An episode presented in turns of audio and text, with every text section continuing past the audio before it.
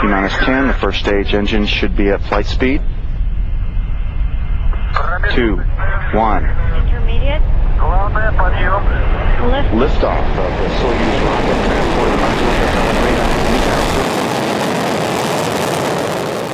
این صدای قررش موشک سایوز TMA-9 است. and Anushe Ansari to their microgravity home in space. Let's go. انوشه انصاری همراه با دو کیهان نورد دیگر به فضا سفر می‌کنه.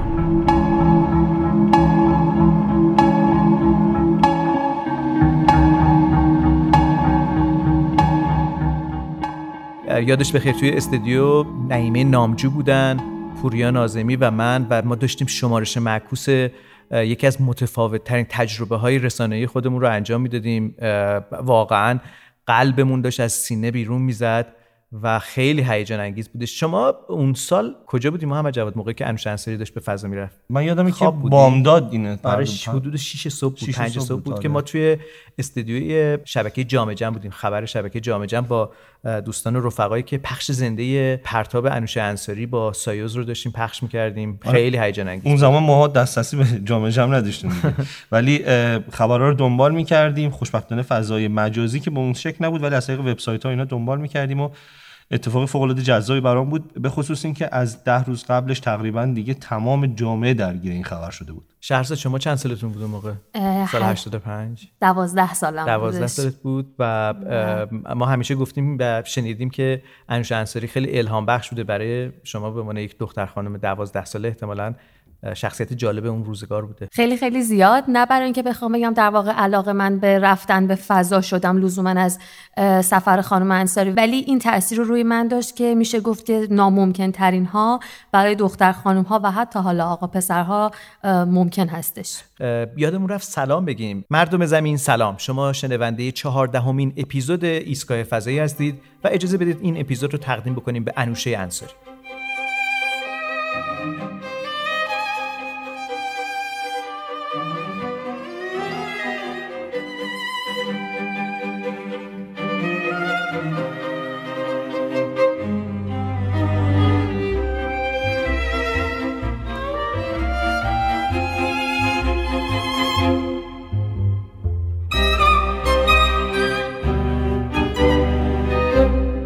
انوشه انصاری نه تنها برای جوانها، دختران و پسران ایرانی در دورانی و حتی اکنون الهام بخش است که نام او در تاریخ عصر فضا جاودانه خواهد شد. او اولین زن گردشگر فضایی است و محمد جواد فکر کنم که چهارمین گردشگر فضایی و اولین زن گردشگر کلا ما هفت گردشگر فضایی بیشتر نداریم. سه نفر قبل از خانم انصاری رفتن سه نفرم بعد از خانم انصاری. و خانم انصاری اولین زن گردشگر فضایی بود. توی توییتر وقتی نوشتم که اولین گردشگر فضایی یا اولین زن گردشگر فضایی بعضیا گفتن که کار خاصی انجام نداده انوش انصاری. اون یه توریست پولدار بوده. پول داده رفته فضا. آیا فقط همین بود آریا؟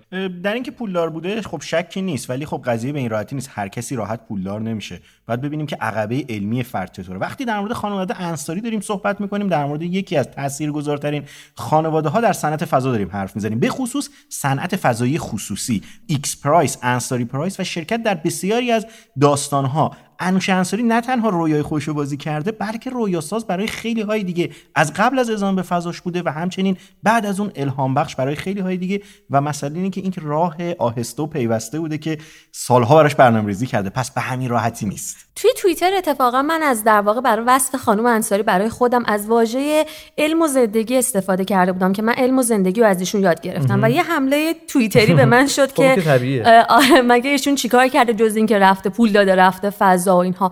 من دوست دارم این رو بگم که اگر که ما در واقع همون کتاب رویای من یا در واقع زندگی نامه ایشون رو بخونیم می‌بینیم که ایشون در واقع از اون دانشی که داشته حالا تحصیلاتش در واقع کارآفرینیشون مدیریتشون به خوبی استفاده کرده که این رو وارد زندگیش بکنه و به یک رویای دوران کودکیش در واقع تحقق ببخشه. در کنار اون حالا جلوتر احتمالا به تو صحبتامون به این هم می‌رسیم که اصلا نوع فعالیت هایی که در واقع ایشون در ایستگاه فضایی انجام دادن حتی ایشون رو اندکی متمایز از دیگر گردشگران فضایی می‌کنه. و حالا به این می‌رسیم که آیا متمایز می‌کنه؟ ولی به هر حال واژه گردشگر یا توریست واژه بد و غلطی به نظر میاد نیست هست و هر این اتفاقی که افتاده بخشی از پیشتازان بحث گردشگری فضایی بودن و قطعا عنوان عنوان بدی نیست. گرچه خب گفته میشه که به واسطه پروژه‌ای که انجام دادن و به واسطه اینکه کسانی که پیشتاز بودن در گردشگری فضایی کسایی بودن که خیلی گردشگری فضایی براشون سخت به دست اومده. چون باید می‌رفتن در یک سری آزمایش شرکت می‌کردن کما اینکه نفر اصلی که قرار بود جای خانم انصاری ژاپنی بود فکر کنم. بله و ایشون در تست ها جواب مثبت نتونستن بگیرن. ایشون رزرو بود و خانم بهش انصاری گفتن رزرو بود. حالا باید بیای بری. و و بعد توی اون تمرین شرکت می‌کردن که تمرین های خیلی فشرده ای بود و موفق شدن که اون تمرین رو پاس کنن. یعنی مثل یک فضانورد انتخاب شدن. همین سوالم اینه که فقط انوشه انصاری رو منصفانه است بگیم که یک پولداری بوده که به فضا رفته. پول داشته رفته فضا. کار خاصی نکرده. یه توریست فقط بوده. منشأ این پول کجا بوده؟ منشأ این پول زحمتی بودی که خودشون کشیدن همسرشون کشیدن. هر دو با هم دست به دست هم دادن تونستن یک دنیایی برای خودشون بسازن که قبل از اینکه بخوان به فضا برن مشهور بشن شناخته بشن به عنوان یک فرد الهام بخش در صنعت آیتی در ایالات متحده و حتی در بشن. خصوصی سازی صنعت فضا دقیقا و هر کسی مالک اموال خودشه و دوست داره که در جهت تحقق رویاهاش اون رو سرمایه گذاری بکنه من فکر می‌کنم که هر کدوم از ما این کار رو کردیم ولی شاید تو اون ابعاد یعنی مثلا بخشی از هزینه رو برای بلند پروازی. گذاشتیم. ولی توی اون ابعاد شاید انتخاب خیلی از ما نباشه و اینه که برای خیلی ها عجیبه که چرا باید آدم این همه هزینه بکنه. ولی بعدش می‌بینیم که خانم انصاری به عنوان یک چهره تاثیرگذار در صنعت شرکت های خصوصی فضایی شناخته میشن و, و فکر کنم تنها کسیه یعنی نه ایلان ماسک نه جف بزوس نه هیچ کدوم از در واقع نقش آفرینان اصیلی آقای برانسون هیچ کدوم در واقع تجربه فضا رفتن به فضا رو ندارن. نه. هیچ کدوم ندارم و اتفاقا نکته جالبی بود. هیچ وقت به این فکر نکرده بودم. و واقعیت اینه که رفته فضا و من فکر نمی کنم که خانم انصاری دوباره رفتنشون به فضا شاید کمتر از یک دهه دیگه طول بکشه به خاطر اینکه خیلی دیگه داره میسر میشه با هزینه‌های بسیار بسیار کمتر. الان تقریبا می‌تونم با جدیت بگم که با یک صدم اون هزینه اه، 20 میلیون دلار فکر کنم در اون زمان گرچه عدد هیچ وقت اعلام عددی نشد اعلام آره نشد ولی اون موقع حدس زده می‌شد که هر صندلی همین عد- عدد رو شاملش میشه هر صندلی در سایوز سایوز روسی ولی چون می‌دونیم که سازمان فضایی روسیه تنها سازمان فضایی بودی که تن دادش به گردشگری فضایی و ایجاد کرد این سامانه رو برای اینکه آره، این خط. به نوعی این. line را. زمانی که حتی شاتل های فضایی کار می‌کردن. نشده بودن ولی اون موقع همین حدودا بود قیمت. اما بعد از بازنشستگی شاتل ها هی قیمت رفت بالا تا 80 و اندی میلیون دلار ما شنیدیم. که روسا به آمریکایی‌ها این صندلی رو میفروختن من فقط می‌خوام این رو هم اشاره بکنم که توی گفتگو با خانم انصاری بعدتر در مجله نجوم وقتی این گفتگو چاپ شد فکر کنم تو اونجا اشاره شده که وقتی ما میگیم گردشگر فضایی آدمی نیست که رفته بلیت گرفته سوار هواپیما شده رفته جزایر قناری ما داریم راجع به فردی صحبت می‌کنیم که تمام پروسه آموختن رفتن به فضا و بودن در فضا رو تجربه کرده آموزش دیده. مثل مثلا کوهنوردی که میره اورست. آیا ما یه کوهنوردی که میره اورست رو فقط توریست می‌دونیم؟ یه کوهنورد کوهنورده. فضانورد هم شاید فضانورد باشه. البته که برای اورست هم همین واژه گردشگر به کار همین بحثو میشه. می‌کنن. آره, آره. میگن که بخش از کسایی که میرن گردشگرن با- به واسطه تور لیدرها. ولی به هر حال شما باید ولی- قواعد و قوانین ولی خب کوه، کار سفر می‌کنن و با جونشون رو. بدونیم دقیقا. و نکته ای که هست اینه که اون هفت نفر رو باید جدا کنیم بحثش رو از کسانی که قرار در نفر؟ همون هفت نفر اولی که تونستن به واسطه سایوس های روسی خودشون رو به ایستگاه فضایی بین‌المللی رسونن چون هم تجربه متفاوتی دارن. از این جهت که این تجربهشون به این خاطر بود که رفتن در اون ایستگاه فضایی بین‌المللی قرار گرفتن و گردش کردن به دور زمین. گردشگران فضایی که با یک صدمون هزینه قراره برن قراره که یک مسیر رو طی کنن که بهش میگیم زیرمداری. زیرمداری یعنی که مدار کامل نیست دایره نیست. مثلا از ایالات متحده سوار اون سفینه میشن سوار اون فضاپیما میشن به مرزهای فضا میرن از مرز فضایی 100 کیلومتری سطح زمین میگذرن. ولی چند دقیقه بعد دوباره وارد جو زمین میشن و در مثلا نقطه مثل امارات فرود میان خب اونم خیلی باحاله اونم خیلی جالبه ولی چرخه چند دقیقه است. آره چرخه کامل سفر ساعته. فضایی نیست که شما برید تو فضا زیست در فضا رو تجربه کنید مثل انوش انصاری که بله. توی ایستگاه فضایی میره کنار باقی فضانوردا قرار می‌گیره حالا بهش می‌رسیم که اونجا اصلا کاری کرد یا فقط تماشاگر منظره های باشکوه زیست در آره فضا نکتم بود. این بودش که برای بعدی ها دیگه فقط باید بگیم گردشگر چون کار خاصی نمی‌کنن سوار یک سفینه میشن و هزینه ای رو می- می‌پردازن و انشالله انقدر ارزون بشه ما باش بریم. آره نمی‌دونم تو اگه بهت بلیتو بدن میری یا چون سفر فضایی به هر حال همچنان خطرناکه. آره ولی خب بلیت بدن که بعد بالاخره پولشو بدیم سخت. اگه قرعه کشی باشه ببرم که حتما میرم. خب اگه زمین تو لواسون اون- بدن چی؟ اونو قبول می‌کنی یا بلیت سفر به فضا رو؟ لواسون 100 درصد. بعد شما چطور؟ احمد شما بی... تصور کردم آریا اگه بگه اگه رستوران داشته باشه میرم. ولی جالب بود. شما ولی اون هتلی که درست شه احتمالاً پذیرایی داره هم داره. بیگلو الان خیلی پروژه جذابی به نظر بیگلو می‌رسیم ولی زمین لواسون رو قبول می‌کنی یا بلیت سفر به ایستگاه فضایی رو؟ نه قطعا ایستگاه فضایی رو خیلی بیشتر. آقا از همون. زمین اینکه باید حتما یه پنجره داریم داریم رأی میاد. می‌گیریم دیگه آها، رأی می‌گیریم. شهرزاد شما چطور؟ من هرچی آقای تیمار بگن آقای تیمار شما چی میگین؟ چند متر زمین میدن تو لواسون؟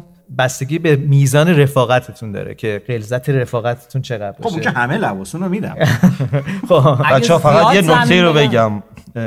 یک هفته زنانه است یک هفته مردانه کجا؟ این هتل فضایی؟ داریم. بله بله. جدی میگین بله بله. مطمئنی قراره این باشه؟ نه. کنسل. واسه قوانین از خودت وضع کنه ما بیخیال شیم. نه و این خبرها اه، نیست. کنسله من همون سفرم رو تنهایی انجام میدم. بسیار خوب. آریا گفتی بیگلو؟ بیگلو. بیگلو چیه؟ میشه گفت هتلای بادی فضایی می‌تونیم بهش بگیم. هر بیگلو الان شده یه واحد. بیگلوهای مختلف رو کنار هم می‌ذارن. هر بیگلو، بیگلو بیگلو، بیگلو. بیگلو هر بیگلو سه نفر رو. می‌تونه سه نفر رو می‌تونه در خودش جا بده و مثلا دو بیگلو محل استقرار برای شش نفر هست. این کجا هست؟ کپسوله به نام بیگلو الان در کنار ایستگاه فضایی بین المللی چند سال قرار گرفته و دارن روش تست انجام میدن. گهگاهی بادش می‌کنن بزرگ میشه فضانوردا میرن توش تست می‌کنن. تعمیرات مختلف روش انجام میشه. عین خونه سرخپوستی های بچگی تا چند سال دیگه قرار این بیگلوها به هم وصل بشن رها بشن کمی فاصله از ایستگاه فضایی بگیرن. یک هتل یک هفته اقامت. پنجره رو به کیهان پنجره رو به زمین. تقریبا حساب کردیم قیمت یه مازراتی بلیت هر نفر در میاد. چقدر مازراتی؟ الان. چنده؟ والا اون زمان که ما قیمت گرفتیم یه میلیارد تومن بود. الان که تا چند وقت دیگه احتمالا قیمت پراید یک میلیارد. نفره ظرفیته بیگلو؟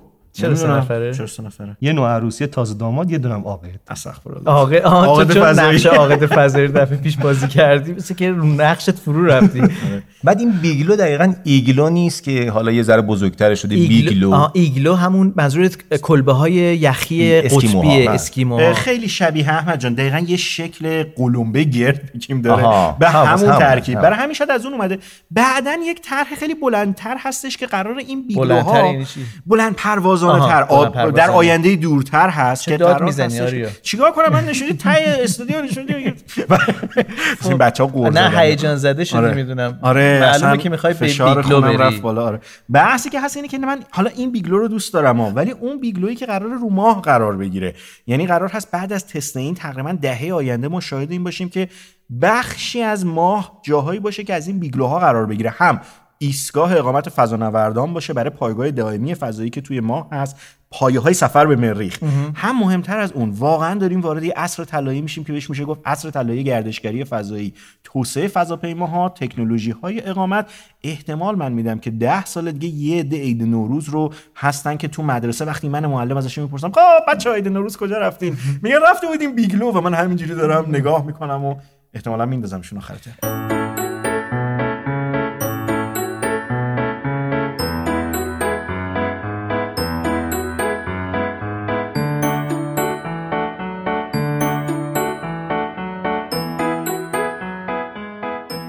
حالا قبل از اینکه بریم به سراغ ادامه داستان بلند پروازانه انوشه انصاری اجازه بدید بریم به سراغ محمد صالح تیمار و احمد کریمی در آسمان نما که برای ما از جذابیت های آسمان شب خواهند گفت.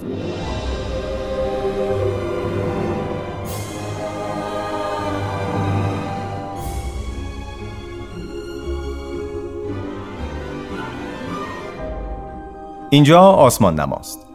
آسمان نمای خیالی ما که باز هم قرار روی صندلی هاش بنشینیم و به دیدار با آسمان شب بریم. به دیدار طبیعت فراموش شده ای که زیباییهاش پایانی نداره. این شبها با غروب خورشید سیاره مشتری با درخشش خیره کنندش در افق جنوبی خودنمایی می‌کنه. و درست سمت چپ مشتری دومین سیاره بزرگ منظومه شمسی یعنی زحل کم فروختر از مشتری به چشم می‌خوره. اغرب بزرگ آسمان شب که در اپیزودهای قبلی نحوه پیدا کردنش رو شرح دادیم کم کم رو به افول میره. با غروب اغرب محدوده مرکز راه شیری و صورت فلکی قوس هم آرام آرام با ما خدافزی می‌کنه. در کنار همه اینها مثلث تابستانی و سه صورت فلکی شلیاق دجاجه و عقاب هم خودشون رو برای غروب آماده می‌کنند. غروب کردن این صورتهای فلکی نشون میده که داریم کم کم به پایان تابستان نزدیک میشیم. و وقت خودنمایی ستارگان آسمان پاییز فرا می‌رسه.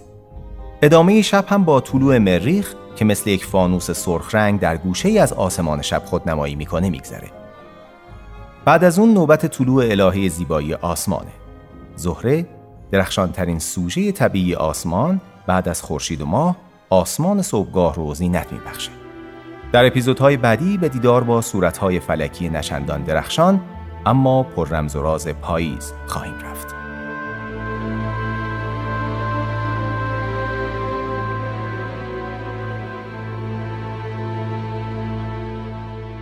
این هفته رویداد رصدی خیلی عجیب و غریب و خاصی نداریم ظاهرا چون دیدم که چیز خاصی اشاره نکردین این آره شنبه 29 هم فقط یک مقارنه خیلی ساده ماه و سماک ازل و اتارت داریم که خب خیلی در واقع از هم فاصله دارن. 8 درجه با هم فاصله یعنی بین اتارت تا ماه هست و سماک ازل هم که خیلی سخت دیده میشه. پس اجازه بدید این زمان کوتاه مربوط به پدیده های رصدی رو اختصاص بدیم به یک سوالی که خیلی متداوله. ما راجع به صورتهای فلکی صحبت کردیم تو این برنامه. گفتیم که به نوعی نقشه و آدرس خیلی از اجرام سماوی رو ما در محدوده صورتهای فلکی به افراد میگیم. یا به همدیگه پیشنهاد می‌کنیم که مثلا مریخ رو الان در کدوم صورت فلکی سال هوت در, در صورت فلکی هوته. ما باید بدونیم صورت فلکی هوت کجاست که بریم مریخ رو اونجا پیدا بکنیم یا مثلا سیاره زحل تو کدوم؟ الان در مرز دو صورت فلکی قوس و جدیه قوس و جدیه. پس یعنی دیگه وسط های کهکشان راه شیری داره دیده میشه دیگه در, در نزدیکی... نزدیکی مرکز کهکشان که صورت فلکی قوس به نوعی آدرسمونه. حالا ما میگیم که صورت فلکی آدرس های سماوی سوالم اینه که چطوری می‌تونیم به عنوان آدمی که مبتدی هست پیدا بکنیم این اجرام رو صورت های فلکی رو پیدا بکنیم؟ من یادم قدیم یه چیزی بود به نام گردونه آسمان که می‌تونستیم میدان دید آسمان رو با ساعت و تاریخ مشخص بکنیم. ولی الان می‌دونم ظاهرا کلی اپلیکیشن هست که به ما می‌تونه همین کمک رو بده. بله قدیم ترها مثلا موقعی که من خودم 12 13 سالم بود و تازه داشتم یاد می‌گرفتم صورت های فلکی رو با گردونه آسمان یاد گرفتم. گردونه آسمان یه نقشه سراسر آسمانه که روی یه صفحه هایی در واقع کشیده شده و آماده است. شما دو تا صفحه پلاستیکی روی هم دارید که دایره ای ساعت و تاریخ رو با هم ست می‌کنید و اون چیزی که اون نقشه داره به ما نشون میده آسمان بالای سر ما در اون زمان و اون ساعت خاصه که می‌تونه وسیله خوبی باشه برای یادگیری صورتهای فلکی. یعنی الان می‌دونیم که چی کجای آسمونه دیگه. دقیقا. دقیقا. و این راهی بود که زمان ما باش صورت های فلکی یاد می‌گرفتیم ولی الان به قول شما اپلیکیشن های آسمان نما اومدن که کار رو خیلی آسون می‌کنن. فقط نکته اینجاست که اپلیکیشن های آسمان نما باعث میشن که ما تنبلتر بشیم و چشممون توی کاوش کردن ستاره ها و صورت های فلکی اون عملکرد خوبی که در کار با گردونه داره رو نخواهد. سال 1371 من اولین تجربهمو برای پیدا کردن ستارگان و صورت های فلکی داشتم. خیلی برام جالبه که روی پشت بام صورت فلکی اغرب رو می‌خواستم پیدا کنم بالاتر از اون قوس. خب قوس صورت فلکی خیلی آشنایی نیست یعنی ستاره هاش یه مقداری چالشی هست پراکنده است. و من یادمه که با همین سیستمی که ستاره ها رو روی یک کاغذ میکشیدم و بعد اون رو مطابقت می‌دادم بس با صفحه میانی ماهنامه نجوم. مجله نجوم آره. نقشه آسمان دقیقا نقشه آسمان رو. و یادم دو، یکی دو ماه اول تماما اشتباه بود. یعنی من با اون نوری که حالا اون موقع بود در شیراز روی پشت بام کارو می‌کردم نمی‌تونستم ستارگان و صورتهای فلکی رو به درستی پیدا کنم. و یه صورتهای فلکی جدیدی رو ساخته بودم.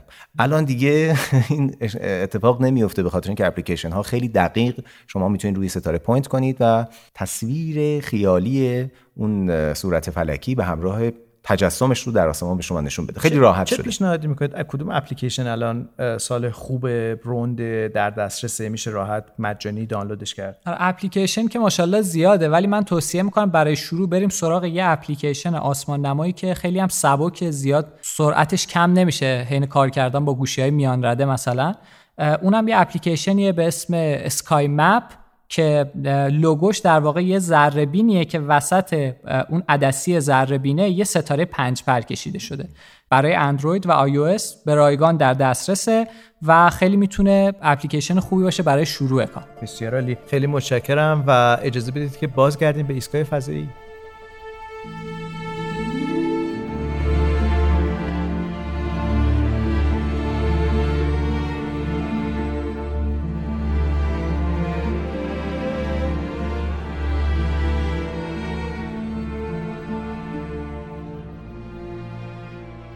جاذبه که نباشه معلق میشی.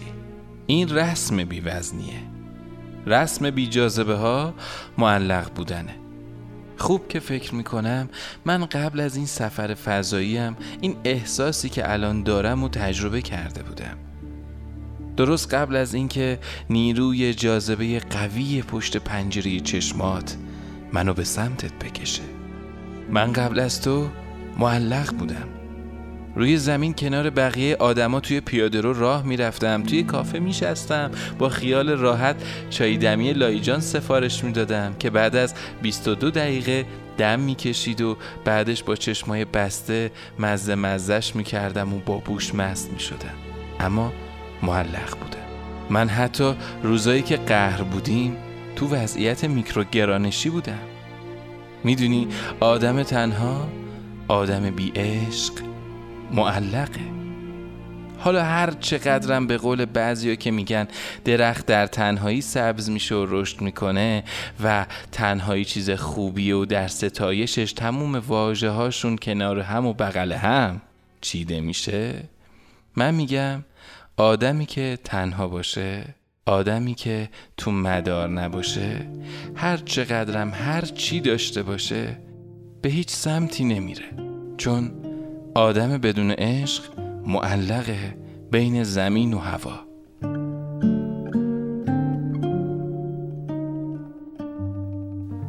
خیلی ها فکر می‌کنن بیوزنی فقط خارج از جو زمین هست. ولی من فکر می‌کنم روی زمین پر از آدمای معلقه. آدمایی که بی جاذبه موندن بین زمین و هوا و فقط دارن دست و پا می‌زنن. حالا اینجا توی ایستگاه فضایی معلقم. معلق در خارج از جاذبه زمین. ولی تموم قلب من به سمت تو تمایل داره. و چه خوبه که وضعیت فضا نوردای عاشق اینجا یه جور دیگه است.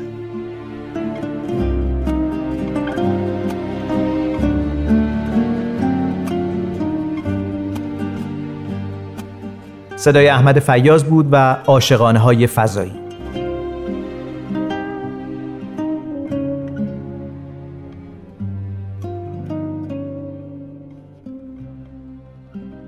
بازگردیم به بامداد 27 شهریور ماه 1385 زمانی که انوشه انصاری همراه با یک کیهانورد روس و یک کیهانورد آمریکایی زمین رو به مقصد ایستگاه فضایی ترک کردند. غرش موشک سایوز و از یه جایی به بعد کم کم دیگه احتمالا احساس بیوزنی رو تجربه می‌کنن و الحاق ایستگاه فضایی بین المللی و کپسول سایوز که این مسافرها میرن که دیگه وارد ایستگاه اون بشن لحظه نفسگیر الحاق که خب خیلی عجیبه اون داکینگی که باید اتفاق بیفته همیشه یکی از سختترین بخش هاست یک بوسه فضانوردها. فضاییه. دقیقاً شاید زیباترین چیزی که شما میگین این بوسه فضایی هست این اتفاق خیلی سخت میفته و یک کار بسیار فناورانه و پیچیده است بعد از اون هستش که خب شرایطی میشه که بعد چند ساعت وضعیت مناسب هست برای اینکه دریچه هوا رو باز بکنن و بتونن حالا در یک فشار متناسب شده وارد ایستگاه بشن این جزء اولین تصاویر جذابی که از سفر خانم انصاری به نوعی مخابره میشه ورودشون به داخل ورود ایستگاه. آره اون آها. ورود هیجان انگیزی که برای همه ما انگار یه آرمان عجیب آره. اتفاق افتاده و بهش رسیدیم ایده منتظرن کسایی که داخل ایستگاه دقیقا ایستگاهی. که معمولا حدود 6 تا 7 نفر در حد اکثر ظرفیت خودش می‌تونه افراد داشته باشه و حالا سایوزی که با سه نفر مهمان جدید به اونجا رسیده افرادی که به طور معمول یک سال تا یک سال و نیم آموزش دیدن کاری نداریم که کسی توریست فضایی هست یا کسی یک کیهان نورد با سابقه مثل فرمانده اون مأموریت هست. مجموعی از آزمایشاتی هستش که انجام باید بدن. بر اساس پروپوزال هایی که معمولا ما می‌دونیم سالانه حدود 4000 پروپوزال علمی از مراکز دانشگاهی برای سازمان ایستگاه فضایی بین المللی میاد. از بین اونها انتخاب میشه و هیچ مأموریتی نیستش که حتی دقیقه‌ایش بخواد هدر بره. و مأموریت خانم انصاری هم از اون مأموریت های جذاب بود. یعنی با این حساب خود انوشه انصاری هم یک برنامه مشخص و کارهای مشخصی داشت در توی این مأموریت؟ قطعا همینطوره. هر کسی که پاشو به ایستگاه فضایی می‌ذاره باید مشارکت بکنه در انجام فعالیت ها فرقی نداره توریست باشید یا توریست نباشید باید و هفت نفر این شانس رو. داشتن که خانم انصاری یکی از این افراد. دقیقا می‌دونیم که چه آزمایشهایی انجام می‌دادن. حالا صالح لطف کردن توی اینستاگرام ایستگاه فضایی آلبومی از عکسای انوش انصاری رو گذاشتن. حالا که شما این اپیزود رو میشنوید بعد نیست برید این آلبوم رو در اینستاگرام ما ورق بزنید. یکی از عکسای جالب یک سیبیه که معلق در فضای ایستگاه فضایی و انوشه انصاری اوج این لبخند و احساس بودن در فضا رو داره که این سیب رو معلق داره در فضا می‌بینه.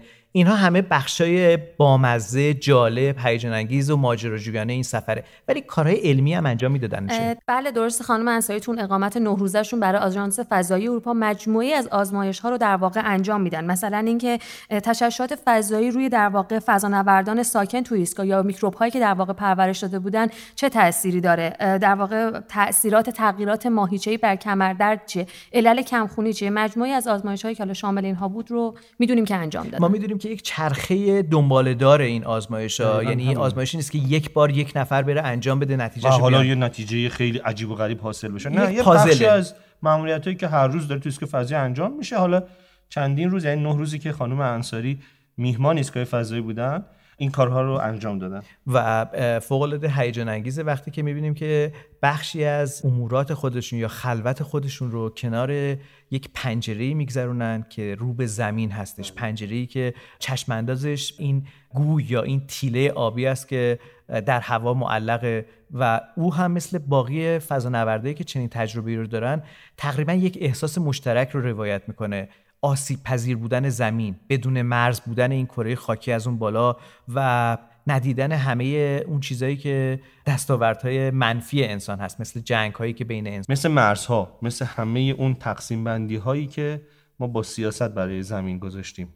تقسیم بندی هایی که در ذات زمین وجود نداره. یادم میاد که پیشنهاد کرده بود انوشه انصاری که سیاست مدارا بد نیست بیان این چشم انداز رو ببینن و ببینن که چقدر زمین آسیب پذیره و چقدر زمین یک سویه باشه که بهتر.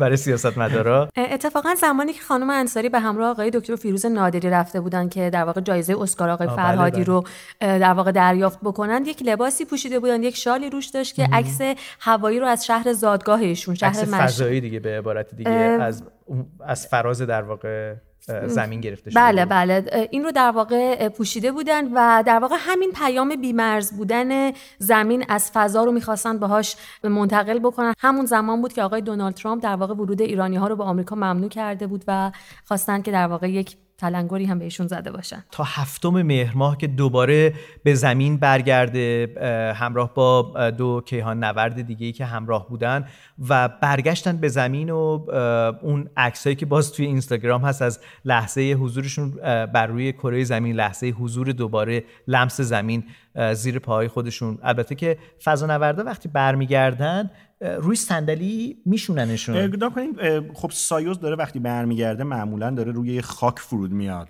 اه، چتراشو واز می‌کنه چند مرحله سپر حرارتیش سرعت رو داره کم می‌کنه از اون لایه های فشرده جو رد میشه. بعد وقتی فیلماشو می‌بینیم یه فیلم می‌خوره انگار که یه چیزی خورد یه حتی جرقه گاهن می‌بینیم می‌زنه یا یک نوری آتشی مثلا ایجاد- در واقع. آره یه چیز عجیب غریبه. و خب فرض کنید که وقتی در داخل سایوز میشینیم فضا خیلی تنگ هست. تقریبا جوری که خیلی از فضانوردها میگن که انگار زانوها تا نزدیک سینه جمع باشه. در این سفری که حالا بسته به اینکه زاویه ایستگاه مداری چه باشه و زمین چه باشه امکان داره حتی تا سه روز تا زمین زمین اومدنش طول بکشه. که البته این سفر اینقدر مدت زمانش طول نکشید. ولی بالاخره دارن از یک شرایطی که خب شرایط زیرو گراویتی و میکرو گراویتی بهتره بگیم نه زیرو گراویتی. جاذبه بسیار کم نزدیک به صفر هست. دارن به زمینی وارد میشن که حالا با جی 98 هم روبرو هستن. طبیعتا عضلات مایچه ها گوش میانی که تعادل رو بالانس بودن انگار بدن رو می‌تونه فراهم کنه همین ها به هم خورده. برای این معمولا میان در واز می‌کنن کمکشون می‌کنن که به بیرون بیان روی یک صندلی میشوننشون پتوی رو حالا بسته به دمای اون موقع و معمولا یک سیب به عنوان یک میوه سلامت. از طرف دیگه وقتی اینو گاز می‌زنن معمولا این میشه گفتش که استخوانه هایی که در قدرت بزاقی دقیقاً در استخوان‌ها یه جور بخش میشه. دندانی و دهانی ما در فک ما هست. حرکت که می‌کنه باعث میشه اون گوشه میانی سر جاش بیاد و طبیعتا معمولا تا 72 ساعت در قرنطینه پزشکی قرار می‌گیرن که پارامترهای سلامتشون به حالت اولیه برگرده و بعد هستش که می‌تونن به حالت عادی برگردن. و اون صندلیه برای همه هست چه که نورد با تجربه باشه یا بله بله برای تمام چون فضا ممکنه تعادلش از دست بده احتمالاً. احتمالاً ماهیچه ها تراکم استخوانی و حالا بحث تعادل فیزیکی بدن همه جزء چیزهایی هستش که وقتی ما از شرایط میکروگراویتی برمیگردیم به زمین گریبانگیر ما خواهد شد. بعد از اون همه زیبایی هایی که دیدیم. و صحنه فوق العاده ای بود وقتی خانم انصاری اومد. من هیچ وقت این صحنه رو در رسانه ها یادم نمیره فوق العاده هیجان انگیز بود. حالا من خاطرات زیادی دارم از برگشتشون که ما نتونستیم توی رسانه ها خیلی صحبت بکنیم راجبش به دلایلی که اون زمان ایجاد شدش جفسازیایی که علیه این سفر اتفاق افتاد در واقع درباره انوشه انصاری شایعاتی در واقع به میون اومدش. غمگین بودم راستش بخواین روزی که برمیگشتن چون ما خیلی مجاز نبودیم که راجع به این سفر کنیم. صحبت بکنیم. برخلاف زمانی که داشتن می‌رفتن ما حسابی سنگ تموم گذاشته بودیم تو همه رسانه ها ولی متاسفانه در زمان برگشت مواجه شدیم با شایعه پراکنی هایی که همه چی رو در واقع فضا رو تنگ کرد برای اینکه به نظرم هیچ نتیجه ای نداد. برای کسی که دانشجو رشته برق بود در گرایش مخابرات میومد خودش رو نزدیک می‌کرد به خانم انصاری که ایشون مهندسی برق خونده. اونی که آیتی بود می‌گفت ایشون یکی از بهترین مدیرای آیتی اونی که تکنولوژیست های فضایی؟ آره اونی که یک فرد جوان کم سن و سالی بود می‌دید که آدم ها می‌تونن به رویای خودشون برسن. و به نظر منوش انصاری یکی از بزرگترین دستاوردهای سفرش تربیت چند نسل از علاقمندان فضا حالا بود. شاید واژه تربیت خود غلیظ باشه. تربیت آخه فقط تو مدرسه اتفاق نمیفته وقتی که شما یک برنامه رو می‌بینی یک رفتاری رو می‌بینی منش یک آدمی رو هم می‌بینی گاهی یک درسی رو می‌گیری که شاید صدها کتاب درسی به شما نمیدن. و این تحقق رویای خودش یکی از بزرگترین درس های باشه جا داره یه یادی هم می‌کنیم از کتاب درسی کتاب ریاضی که حالا قول دادن که سال بعد تصحیح بشه. کتاب ریاضی سوم دبستان که کلی داستان ایجاد کرد. ممکنه که سالها بعد این صدای ما رو بشنون. من بگم که در سال تحصیلی 1399 1400 ما مواجه شدیم با جلد کتاب ریاضی که عکس دختر خانما توش حذف شده بود. دقیقا. و من یه توییت از شهرزاد دیدم خیلی خوشم آمد. عکس چهار زن رو انتخاب کرده بودم. دوستم خودش بگه.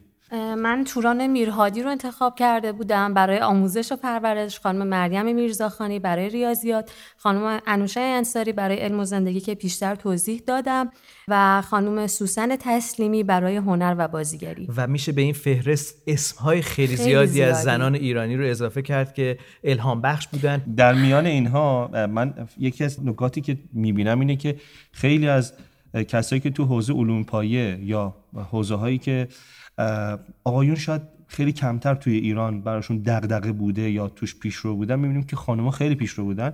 از جمله مثلا باز می‌تونیم یاد بکنیم از آلینوش تریان کسی بله. که توی حوزه فیزیک خورشید اولین بود رصدخانه خورشیدی رو ساخت. حالا سرنوشت ساخت که حالا درش حضور داشت به عنوان آره یعنی فعال بود اون رصدخانه به واسطه ایشان. دیگه انقدر حساس شدیم به خاطر اینکه از هر جمله‌مون ممکنه حرف در بیاد. دیگه من دارم سعی می‌کنم خیلی دقیق بریم. حالا آنچه که می‌خوام بگم اینه که این اتفاق خیلی اتفاق فرخنده ایه ما توی اون چیزی که الان داره تو دنیا راجعش صحبت میشه اینه که اگه دو نفر شرایط برابری داشته باشن شاید برامون عجیب باشه ولی یک خانوم انتخاب میشه. اگه حتی اون خانوم از لحاظ رزومه شرایط پایینتری داشته باشه یه چیزی اسم نام تبعیض مثبت.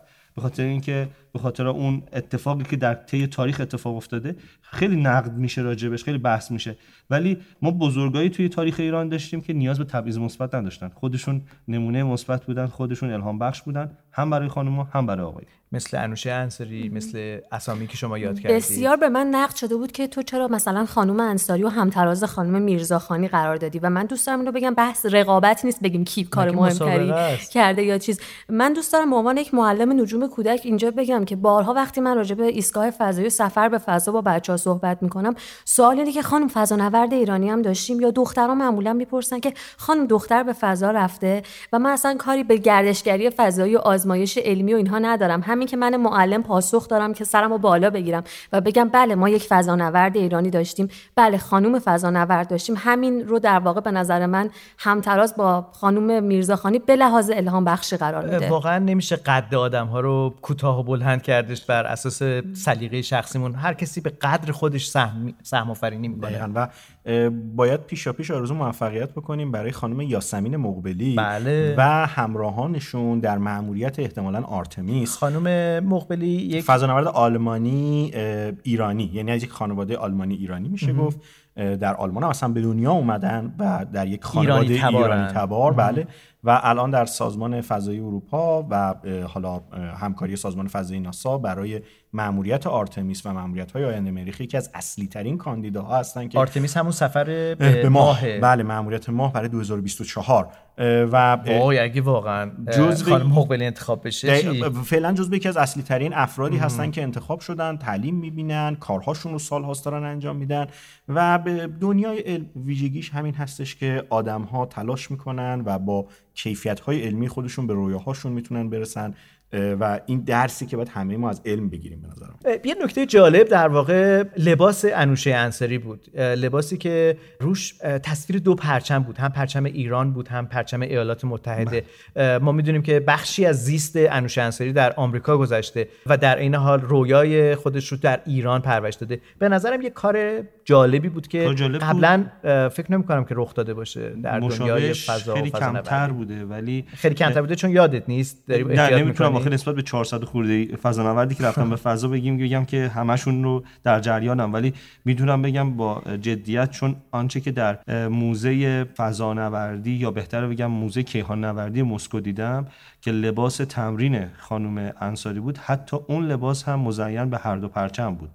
و پرچم البته یک کمی فانتزی دیگه یک کمی ترکیبی فقط بود رنگی دیگه بود. آره، در رنگ. تم رنگی کلی رو گذاشته بودن حالا که صحبت از نشان سفر خانم انوشه انصاری به میون اومد که پرچم دو کشور در کنار همه با البته یه سری مخلفات گرافیکی که در کنارشه بگم که ما دو تا پیکسل یا دو تا نشان فلزی این سفر رو همونی که روی پیراهن خانم انصاری بود رو در دسترس داریم که می‌تونیم اینو هدیه بدیم به شنونده های این اپیزود پادکست ایستگاه فضایی و البته سه عکس از خانم انصاری که با امضای خودشون هست.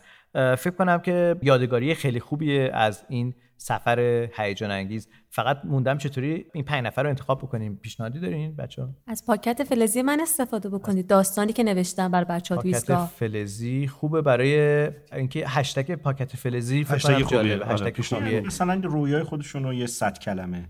بنویسن با اون هشتگ آها. پاکت فلزی و احتمالا اگر مثلا تو شبکه اجتماعی توی اینستاگرام, اینستاگرام توییتر آره،. یا حتی در واقع در Castbox اگر در بخش کامنت ها مایل بودید 100 کلمه رویای خودتون رو لطفا برای ما با بنویسید. هشتگ پاکت underline فلزی. آره دیگه با این منتشر کنم پاکت اون رویا رو. ما تو پاکت فلزی در میاریم ببینیم که به کی این جایزه و همینجا هم داوریش می‌کنیم پنج نفر رو انتخاب می‌کنیم و تقدیم می‌کنیم. امیدوارم که شما که شنونده این اپیزود هستید برنده یا برنده که چه عرض کنم این یادگاری رو از ما قبول بکنید. انتخاب بشید در چه تاریخی؟ تا چه تاریخی؟ تا روز فضا. روز, روز فضا. روزی آغا- که اسپوتنیک به دور زمین گشت. چندم بودش؟ 4 اه، اکتبر؟ میشه 13 مهر و 4 اکتبر. اه، 13 مهر. بسیار خوب. ما تا 13 مهر صبر می‌کنیم و امیدواریم که برنده رو بتونیم انتخاب بکنیم از بین کسایی که 13 مهر 99 13 مهر 1199 آره سال بعد دیگه از این خبران سال بعد از این خبران نیستش. یه دفعه هم بعد راجع به غذای فضانوردا صحبت بکنیم. بله، بله. شما غذای فضانوردا رو خوردی دیگه؟ من غذاشون رو نخوردم. من غذای فضانوردا تهیه کردم بعد رفتم خوردم. آره، یه جو گفتی انگار سهم اونا رو خوردم. نه نه برای منم لطف کردی آوردی منم. خوردم. ولی من چند سریشو خوردم. تو تو چند سری غذای فضانوردا آره دیگه؟ من چند تا دونه خریدم چند تا دونم خوردم؟ آره هیچ کدوم کادو نداد. نه اونی که گرفتی. من- چیز بوده احتمالا تاریخ مصرف گذشته چون خیلی چیزای ارزون و آها.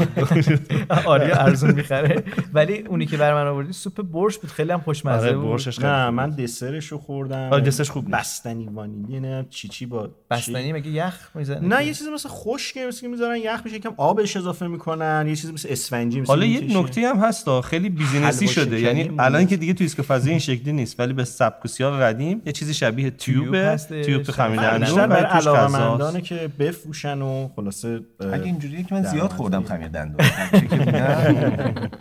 بسیار خوب متشکرم از احمد کریمی متشکرم از محمد صالح تیمار که این بار خیلی ساکت بودش در آره، این ایستگاه. فضایی سپاسگزارم از آریا صبوری از محمد جواد ترابی و از شهرزاد میرسلطانی موافقین که شهرزاد بشه فرمانده ایستگاه فضایی یا نه بله رای بگیرید. دستا بیاد بالا دست کسی که موافق هستن بیاد بالا. نه خب با اتفاق آرا تصویب شد. رأی که نیورد تو شبکه اجتماعی خودمون رای نیاورد اینجا خلاصه رای رو بالاخره. دیگه به هر وقتی صحبت از اولین زن گردشگر فضایی هستش چرا؟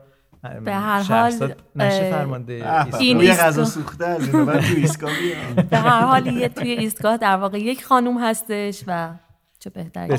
وزنتون رو بکشید قبل ورود به این ایستگاه همه ده کیلو از این کمتر بودیم محمد جواد نفری دو کیلو به وزنم اضافه کرد چون واقعا آشپز خوبی بود بله. ولی من حدودا نفری 8 کیلو تونستم به وزن هر کدوم اضافه کنم حالا حالا, از از به بعد ببینید چه اتفاقی این میشه مبدع. در واقع رژیم فضانوردی رژیم فضایی آره، که متاسفانه باید زندگی سالم رو در قضاوت زود. هنگام کار درست نیست آقای صفاریان ببینیم و پور. تعریف اجازه. بدید اجازه بدید. خیلی متشکرم بریم قسمت دیگر از قصه خیالی و البته فضایی شهرزاد میرسلطانی رو بشنویم. پاکت فلزی که الان میشه قسمت چندم خانم میرسلطانی؟ امروز قسمت دوازدهم. امروز قسمت دوازدهم رو میشنویم و از اینجا به بعد رو می‌تونید پاز بکنید دکمه توقف رو بزنید. اگر مایلید برای کودکان و نوجوانان این قصه ها رو پخش بکنید. شاید برای اونها هم رویا بخش باشه رویا آفرین باشه که به فضا فکر بکنن و به فراسوی مرزهای زمین. من دو تا چیز می‌خواستم بگم. یکی این که این این قصه ها رو برای بچه ها هم پخش بکنیم. چون هرچی کامنت می‌خونم بزرگسالا دارن می‌بینن. خب، بزرگسالا،. و گوش میدن و جذاب بوده براشون. یکی هم این دو... که نکته دوم بفرمایید. نکته دوم می‌خوام خواستم قصه که این. خمیر دندونه رو فقط با قالب که نمیخوردی هی تو ذهنم مونده بود که به احمدی احمد با خمیر دندون الان بچه‌مون شب خوابش نمی‌بره و- آره می‌خوردی آره. واقعا؟ چرا؟ بعد فهمیدیم فلوراید داره سمیه فلان. ولی خیلی مثلا 20 سال بعد فهمیدیم خب رو. این تیکه ها رو لطفا برای بچه ها پخش نکنید بد آموزی داره این شما و قسمت دوازده از داستان پاکت فلزی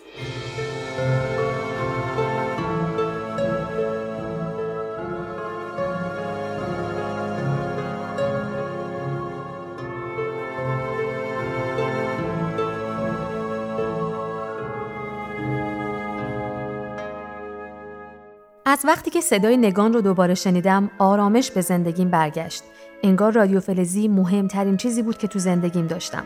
حالا نامه های نگان رو میشنیدم و زمان رو تا رسیدن نامه بعدیش با نوشتن داستان پاکت فلزی سر می‌کردم. هنوز نمی‌دونستم با این داستان چیکار قراره بکنم. تنها چیزی که می‌دونستم این بود که باید بنویسمش. جز به جز خط به خط. اما هر خطی که می نوشتم با نگرانی همراه بود. نگرانی اینکه نکنه دوباره رادیو فلزی تو سکوت بره. نکنه اون بالا براشون اتفاقی بیفته و نامه های نگان ناتمام بمونه. و یه نگرانی مهم صدای مردی که آخر نامه قبلی شنیدم صدای کی بود؟ خط به خط رو با نگرانی نوشتم تا 17 ساعت و 42 دقیقه و 33 ثانیه گذشت و موسیقی همیشگی که یک دنیا آرامش همراهش داشت پخش شد. خانم نویسنده سلام. من رو ببخشید که مجبور شدم نامه قبلیم رو اون شکلی براتون بی هیچ خدافزی و توضیحی تموم کنم و بفرستم. راستش این بالا اصلا وضعیت خوب نیست. بعد از اینکه گرفتار طوفان زباله های فضایی شدیم ایستگاه کلی آسیب دید و قابل تعمیرم نیست. چون هیچ کسی هم از وجود ایستگاه فضایی موشی خبر نداره نمی‌تونیم از کسی این بالا کمک بخوایم یا که اصلا خیالمون راحت باشه. اگه برای ایستگاه خودمون مشکل جدی پیش بیاد می‌تونیم بریم ایستگاه فضایی همسایه. اینم یکی دیگه از بدی های دنیای آدم بزرگا. نمی‌دونم چرا فکر می‌کنن اگه بعضی وقتا سکوت کنن مخفی کاری کنن می‌تونن دنیا رو مال خودشون بکنن. چند روزی فضا نوردای ایسکا و پدرم دارن از ناتمام موندن مأموریتشون صحبت می‌کنن و ممکنه خیلی زودتر از اون چیزی که قرار بوده به زمین برگردیم.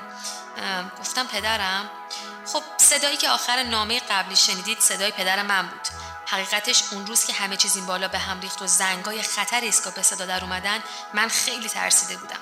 دیگه نتونستم به مخفی بودن ادامه بدم و مثل یه دونه موش از سوراخم دویدم و بیرون رفتم و پریدم تو بغل پدرم. تو اون وضعیت چند دقیقه انقدر فضا نورده و پدرم از دیدن من شوکه بودن و فقط به من خیره مونده بودن. خب عجیبم بود دیگه. فکر کنید تو جایی که خود آدم هم به سختی راه میدن و کلی امتحان و آزمایش ازشون می‌گیرن یه دفعه سر و کله یه بچه پیدا بشه. آخه این آدم بزرگا بچه ها رو بعضی وقتا دست کم می‌گیرن. بعد از اینکه آرامش به ایستگاه برگشت به جای اینکه برای شما قصهمو بگم مجبور شدم بشینم و برای پدرم و بقیه فضانوردا داستان سفر فضای شگفت انگیزم رو تعریف کنم. اما بهشون نگفتم که یه نفر زودتر از اونها از این داستان باخبر شده. اونا نمی‌تونن حتی حدسش رو بزنن که من از این بالا با کسی ارتباط داشته باشم. حالا به نظرم وقتش رسیده شما هم راز پاکت فلزی رو بدونید. پاکت فلزی که به دست شما رسید یه اختراع جدید بود. یه تکنولوژی خیلی پیشرفته و هیجان انگیز. از اونایی که فقط تو قصه های خیالی میشه پیداشون کرد. سازمان فضایی که ایستگاه سری رو ساخت به این نتیجه رسید که اگه بخواد پروژش موفقیت آمیز باشه و سری باقی بمونه نمی‌تونه از فضا نورداش بخواد که از راه های همیشگی نتیجه کارهاشون رو بفرستن. برای همین چند سالی چند تا دانشمند و مهندس کار کردند تا تونستن پاکت فلزی که تبدیل به رادیو فلزی میشه رو بسازن تا فضانوردها بتونن صداشون رو ضبط کنن و از فضا بفرستن زمین. اما خب بار اولم بود همچین چیزی ساخته می‌شد و هیچ کس نمی‌دونست پاکت فلزی بالاخره کار می‌کنه یا نه. مجبور بودن تا سفرشون صبر کنن و بعد پاکت ها رو به زمین بفرستن. اما وقتی داشتن آدرس های محرمانه پاکت ها رو می نوشتن من شیطنت کردم و آدرس خونه شما رو هم نوشتم. و اینجوری شد که یکی از پاکت های فلزی به دست شما رسید و شد رادیو فلزی تا من براتون داستان سفرم و ماجراهای این ایستگاه فضایی رو بگم. حقیقتش فکر می‌کردم قرار ماجرای سفرم رو فقط برای شما بگم. اما از وقتی اینجا همه از وجود من با خبر شدن مجبور شدم سیر تا پیازش رو برای ساکنین این ایستگاه هم توضیح بدم. و چون حالا صحبت از به خطر افتادن پروژه محرمانه و حضور غیر قانونی من تو ایستگاه شده تمام گفتهامو ضبط کردن و هنوز دارن بحث می‌کنن که این اتفاق به سازمان فضایی گزارش بدن یا نه. نمی‌دونم از چی میترسن. یه خوبی بچه بودن اینه که دیگه آدم ها بلند پروازی ها یا تلاشایی که بر رسیدن به رویاهات می‌کنی رو حتی اگه با شکستن بزرگترین قانونهاشون همراه باشه جرم نمی‌دونن. پشت میله های زندان نمیفرستن و برات حکم صادر نمی‌کنن. اگر به فایل صوتی که ازم ضبط کردن دسترسی پیدا کنم تو نامه بعدی اون رو براتون میفرستم تا بفهمید چجوری نگان ده ساله از زمین به فضا رسید. به فضا که نه به رویاش رسید.